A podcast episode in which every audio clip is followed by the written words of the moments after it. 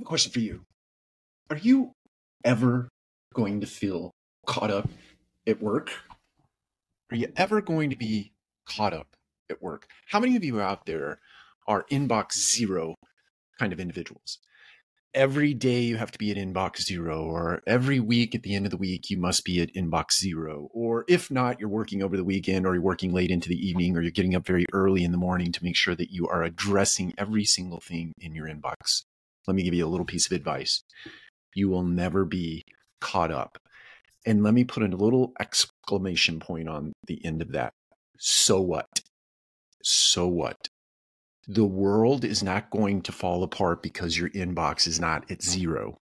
The world is not going to fall apart because you can't get back to somebody this very second. The world is not going to fall apart if you don't address every single thing in your inbox or on your to do list or otherwise. It'll never happen. You are in constant pursuit of a goal that never ends you can't achieve inbox zero all of the time. You can't hit every single task on your to do list with just absolute perfection. You can't do it. You have to give yourself permission to take a deep breath, to realize that there is more to life than inbox zero. There's more to life than checking off everything on your to do list. There is more to this life.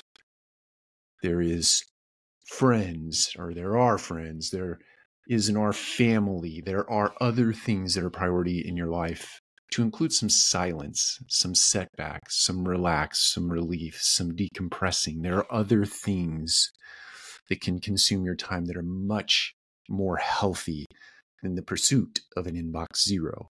So here is my encouragement to you today. And if i have to be the one to give you permission so be it. Here's the permission. You don't have to be at inbox zero. You don't have to check off everything on your to do list. And it's okay. It's okay. The world's not going to fall apart. All of that stuff will be here five minutes from now. All of that stuff will be here a week from now, a day from now, a month from now. you can address it in its appropriate time. Take care. We'll talk to you again soon.